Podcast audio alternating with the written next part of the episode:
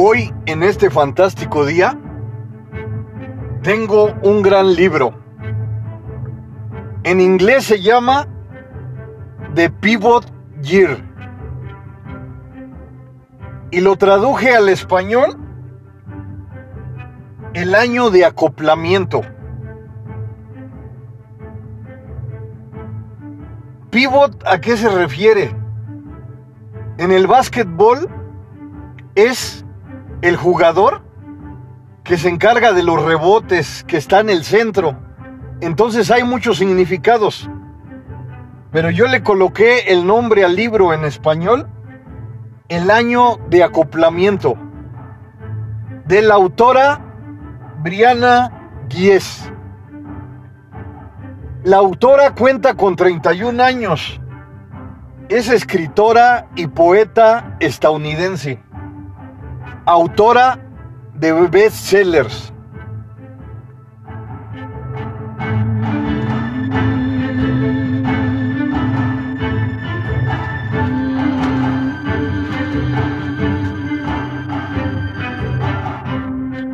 Nos dice la autora, todos tenemos sueños enterrados en nuestro interior, reflexiones, meditaciones, te llevarán a un poder transformador.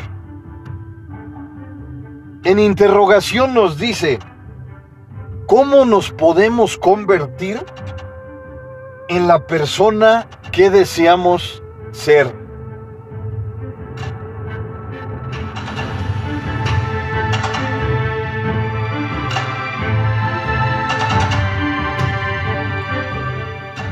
Y aquí es importante reflexionar en lo que nos dice la autora es que todos en el mundo tenemos sueños. Algunos los dejamos ir, otros nos aplicamos, pero muchas veces no concluimos y nos preguntamos por qué. O como nos dice la autora en interrogación, ¿cómo podemos convertirnos en la persona que deseamos ser. La autora nos ofrece claves en las que debemos de reflexionar desde nuestro interior. Utilizar la meditación como una herramienta especial, fundamental no es un todo, pero no quiere decir, como te digo constantemente en los podcasts y en los videos, que minimice las cosas. La meditación es importante. Las mentes brillantes alrededor del mundo la utilizan. Pero lo magnífico de todo esto, que a nuestro alrededor existen infinidad de herramientas positivas como la meditación. La autora nos hace un énfasis en la meditación, porque ella la utiliza como una herramienta indispensable. Y otra, la reflexión.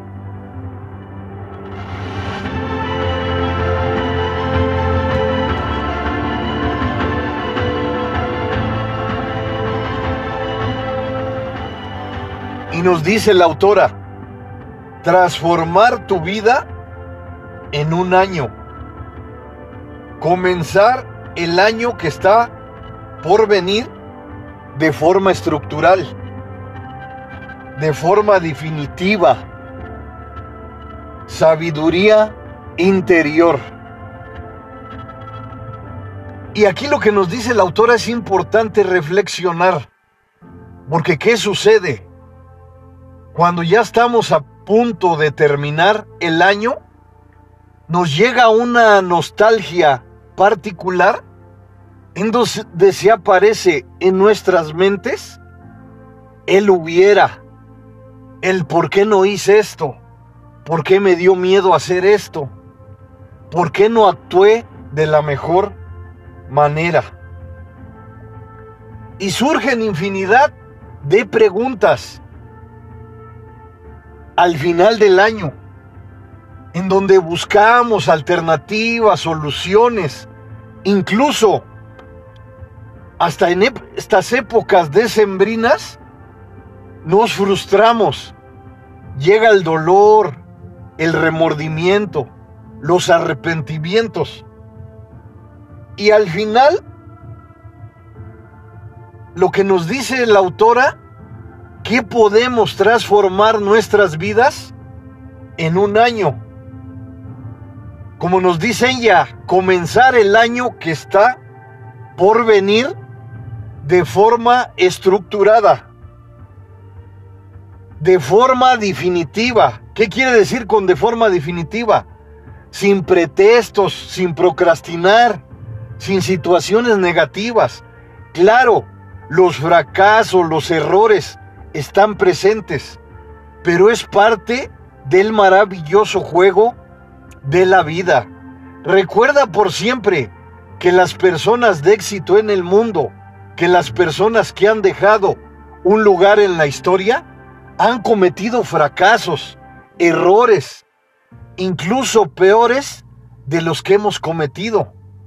Un ejemplo fabuloso que te he mencionado en alguno de mis podcasts fue el de Tomás Alva Edison al crear la bombilla eléctrica. Dijo en una entrevista que cometió 10.000 errores. Imagínense ustedes que esos 10.000 errores se hubiera dado por vencido antes. A lo mejor otra persona hubiera inventado la bombilla eléctrica en lugar de Tomás Edison. Pero lo importante de todo esto es que nunca te des por vencida, que nunca te des por vencido. Nos dice la autora número uno, escuchar tu propósito. Todos perdemos el contacto con nuestra esencia. Redescubre tu pasión, tu propósito, la sabiduría enterrada en lo más profundo de tu corazón. Tu propósito es algo que vas adquiriendo a través del proceso. El mundo se abre a ti.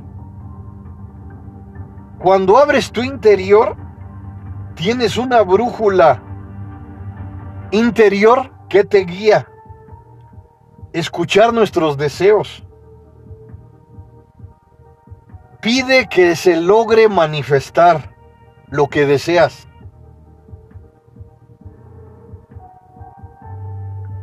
Las manifestaciones quieren formar parte de nuestra realidad, pero muchas veces nosotros no lo permitimos. Nos dice la autora, tenemos que ser mucho más críticos pero críticos constructivos. Si queremos ser mejores, yo no sé cuál es mi propósito, por qué estoy aquí. Es un proceso que mejora, que se moderniza, es flexibilidad. Las cosas del viaje son aspectos que tienen que suceder.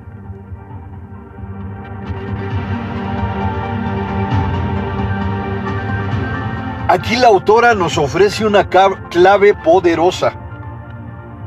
Que exploremos nuestro interior de forma crítica, pero a su vez constructiva. Para que nos demos cuenta que todo es un proceso, que nuestros deseos en algún momento inesperado se manifestarán que nuestros deseos, aunque los encuentremos en nuestro interior profundo, su mayor deseo es que se quieren manifestar, que quieren formar parte de nuestra realidad. Si queremos ser mejores, nos tenemos que transformar. Tenemos que buscar nuestro propósito. La pregunta existencial, no solo la que manifiesta la autora, sino es una pregunta de todos los tiempos, que los estoicos, que en la Biblia, ¿por qué estoy aquí? Esa pregunta poderosa, siéntela en tu alma, en tu interior, en tu corazón. Te darás cuenta que todo proceso a través del tiempo tiene su mejora. Porque aunque fracases, aunque cometas errores, todo eso te deja experiencias de cómo hacer y de cómo no hacer lo que te corresponde. Y aquí nos da otra clave poderosa la autora, la flexibilidad. La flexibilidad, ¿qué significa? Que te moldes ante el presente, ante tus intervenciones, a cómo actúas. Aquí vuelve el ejemplo del cauce del río, que te dejes llevar por la corriente, porque puedes ir contra la corriente, pero con el tiempo te cansarás, te aburrirás, te darás por vencida, por vencido. Si vas con el cauce del río, del arroyo, de la corriente, vas a presentar en tu camino grandes obstáculos, pero en el tiempo en el que actúas, encontrarás la mejora y la flexibilidad te dará otra palabra poderosa que es indispensable agregarla a nuestras vidas, el poder de adaptación. La adaptación es una palabra sencilla de escribir, pero con un significado asombroso. Entenderla poco a poco nos hace darse, darnos cuenta que ante las adversidades, el utilizar el poder de la adaptación nos hace encontrar ideas, alternativas, soluciones. Ante las tormentas, ante las oscuridades, ante las adversidades, podemos encontrar alternativas.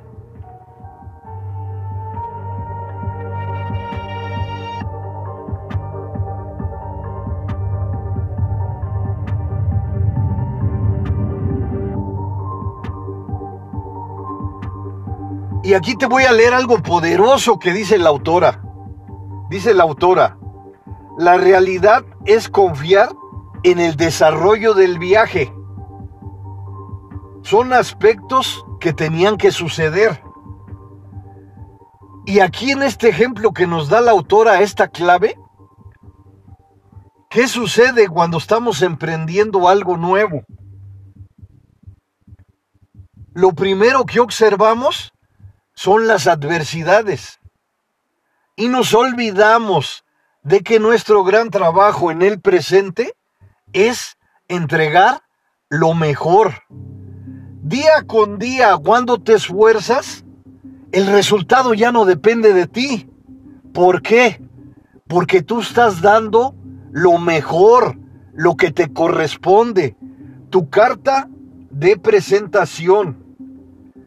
Cuando observas detenidamente tu viaje, tu destino, tu gran camino, en ese trayecto presentarás adversidades. Pero ¿qué sucede? Esas adversidades te ofrecen regalos en donde tú misma, tú mismo, tienes que estar atenta, tienes que estar atento a lo que ocurre en tu exterior siempre fortaleciendo tu interior.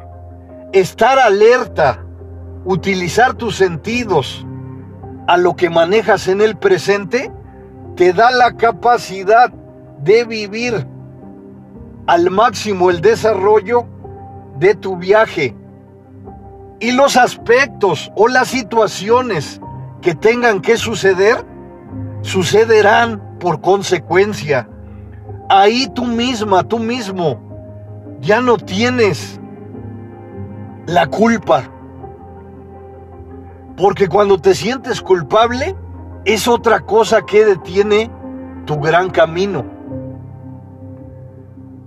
Cuando te olvidas de los resultados y únicamente te especificas en entregar lo mejor de ti día con día, cuando se agotan tus energías, sientes algo poderoso en tu mente, en tu alma, en tu corazón, porque existió, porque hubo una entrega total.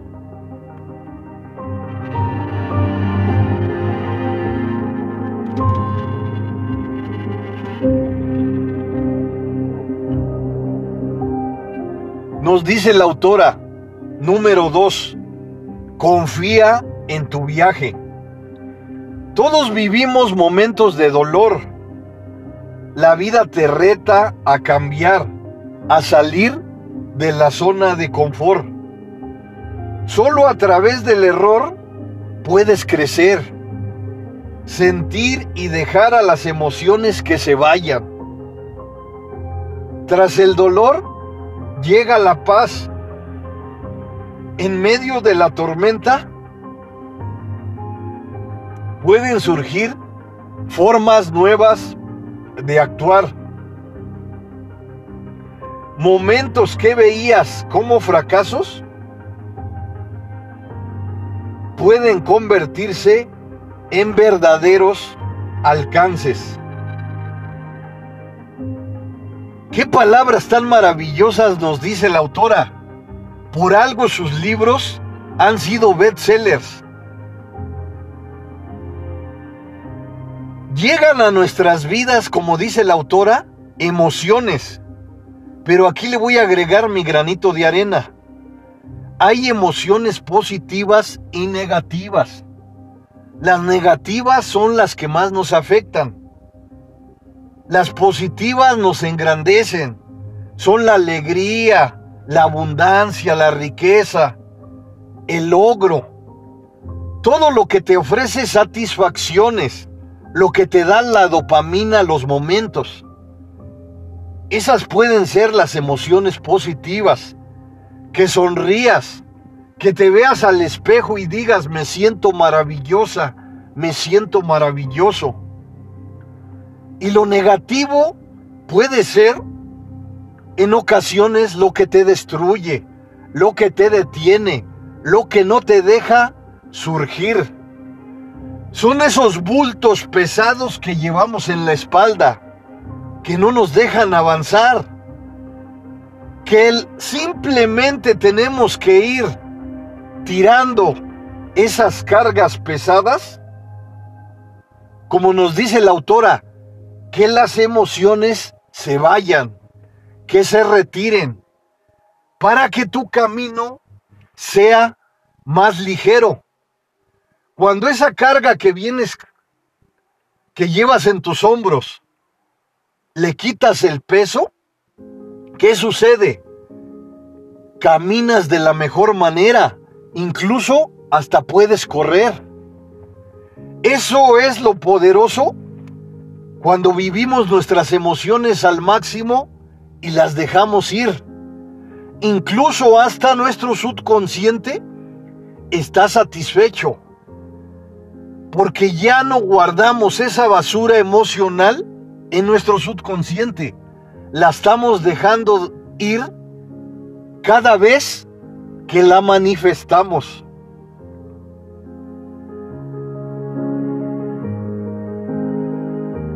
Y es que si profundizamos en lo que nos dice la autora,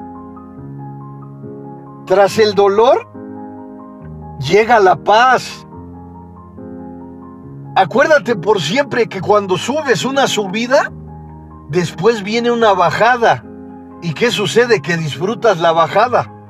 Te cuesta la subida, pero la bajada es lo placentero. Así es el dolor.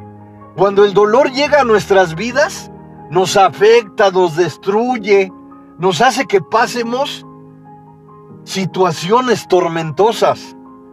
Pero cuando ya llega el sol, esa luz mínima en las profundas oscuridades, nos sentimos mejor. Creamos una luz inmensa que nace desde nuestro interior.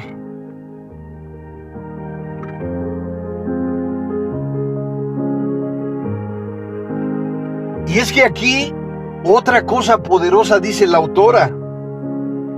En medio de la tormenta pueden surgir nuevas formas de actuar. Porque ¿qué sucede? Muchas veces lo negativo lo reprimimos, lo atacamos, decimos por qué. Pero te voy a decir algo poderoso. Cuando llegan situaciones negativas, claro, son dolorosas, pero esas situaciones negativas también te hacen crecer, te hacen desarrollar, te hacen saber cómo debes de actuar y cómo no debes de actuar. ¿Qué sucede cuando fracasas y cometes errores continuamente?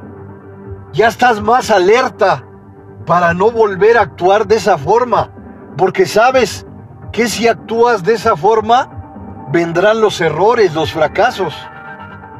Y claro, hay muchas personas en el mundo que vuelven a repetir esas situaciones frustrantes. Pero ¿qué sucede? Que se vuelven a dar cuenta que van mal, que están transitando un camino que no es verídico, que no es verdadero, que no es lo que necesitan. Entonces, si se dan cuenta de esas situaciones, también lo negativo, las tormentas, nos ofrecen gran aprendizaje.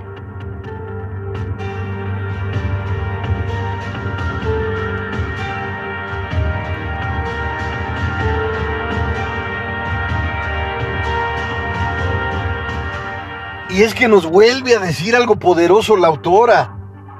Todo lo que nos dice es verídico, es real. Cuando vienen los fracasos, esos fracasos pueden convertirse en verdaderos alcances.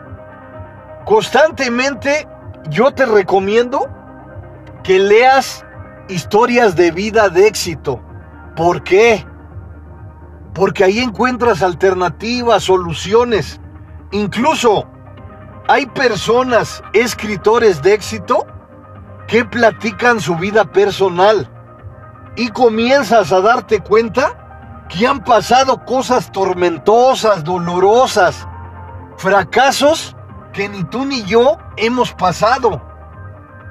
¿Y qué sucede?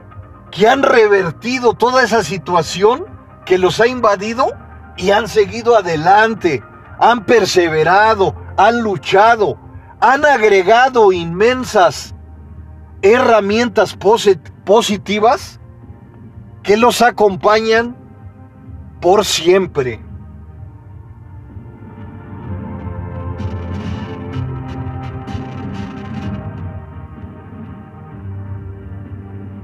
El año de acoplamiento de la autora Brianna 10. Parte 1.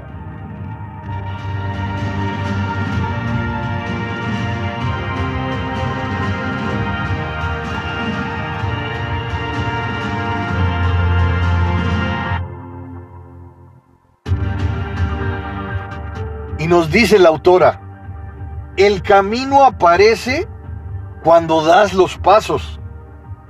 Y aquí te voy a comentar algo poderoso.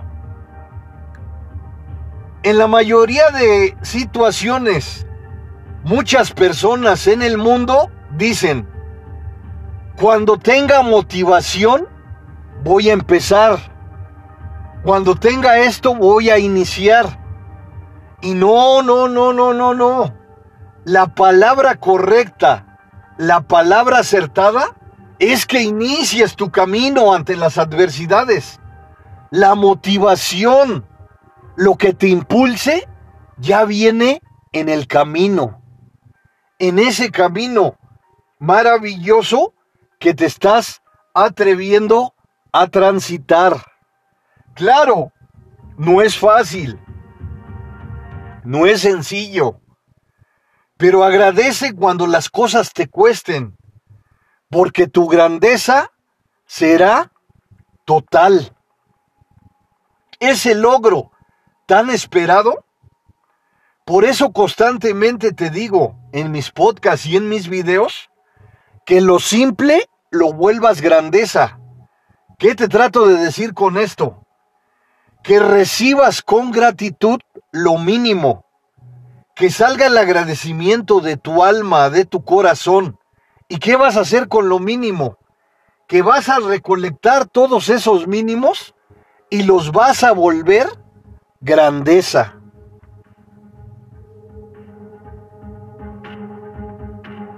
Y te voy a leer lo de la autora porque es digno de repetir.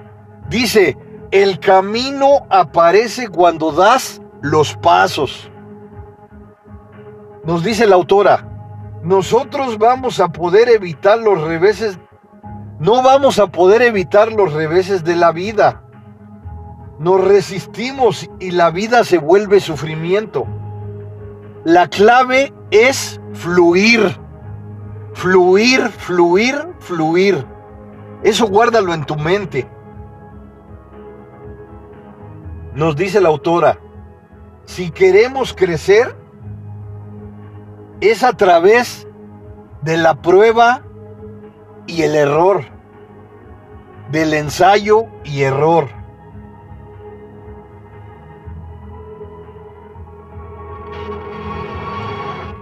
Y hace unos momentos te hablé de Tomás Alva Edison. Aquí también lo menciona la autora que tuvo 10.000 fracasos para inventar la bombilla eléctrica, lo que te dije hace unos momentos. Entonces, estas historias de vida no son fantasías, son dignas de reflexión. Los conocimientos poderosos están a tu alrededor, están a tu alcance. Tu gran trabajo, como te he dicho en los podcasts, es que analices esa información minuciosamente, la evalúes y la hagas tuya. Y inmediatamente, esta es la clave, la coloques a la práctica. Porque como dice la autora, entre ensayo y error, te vas a dar cuenta de la efectividad.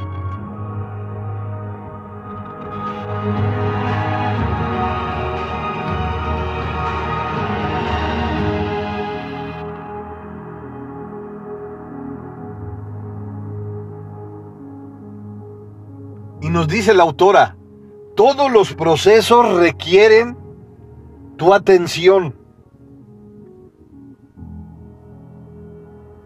Lo negativo, lo positivo, al aceptarlas, estas situaciones, puedes liberarlas.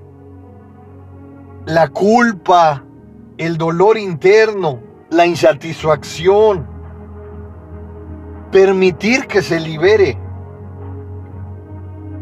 y es que te voy a decir algo poderoso. Tú misma, tú mismo puedes conseguir la autocuración. Y claro, no es fácil, es muy complicado. Te voy a dar una clave yo como psicólogo. Cuando te sucede algo negativo, lo reprimes y te imaginas que ya va a desaparecer de tu mente, de tu alma, de tu corazón. O simplemente el ejemplo que te he dado en algunos de mis podcasts. Cuando fallece un ser querido, también aquí te tengo un podcast de qué hacer cuando fallece un ser querido, cómo debes de actuar. No es un todo, pero son un conjunto de herramientas que te ofrecen estabilidad, es la palmada en el hombro que necesitas cuando se te va un ser querido. Aquí encuentras entre mis podcasts ese podcast poderoso. Entonces te comentaba, cuando te dicen tus familiares, a lo mejor ellos no te lo dicen para que te afecte, porque no lo saben. Te ven sufriendo por, por la pérdida de un ser querido y te dicen no llores, no sufras. Y tú les haces caso y ¿qué sucede? Que toda esa basura emocional la guardas en tu subconsciente. ¿Y qué sucede? Al mes, a los meses, al año, esa situación vuelve a tu presente, pero de forma aumentada. Porque el dolor que sentías en esos momentos, ahora lo sientes a cada instante. ¿Y cómo se manifiesta? Con pesadillas, con pensamientos. Entonces, para no irme de tan largo, porque ese es un libro entero, también en mi libro Sufrir para Vivir, puedes encontrar en Amazon infinidad de alternativas. Bueno, entonces en conclusión a lo que voy, es que cuando manifiestas tus emociones, cuando las sacas por medio de llorar, de sufrir, esos momentos, aunque te duelan, deben de salir desde tu interior. Y eso te ofrece la autocuración. Ser consciente de lo que nos afecta es acercarnos a la autocuración.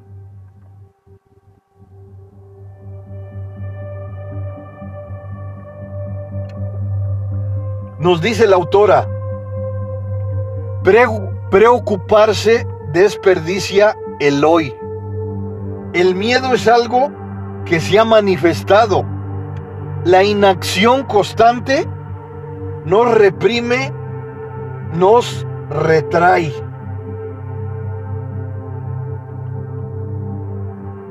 Preocuparse no se lleva a ningún lugar. Mejor actuar con dinamismo, con energía, con amor. Soy el mejor amigo del mundo. El psicólogo José Luis Mar Rodríguez.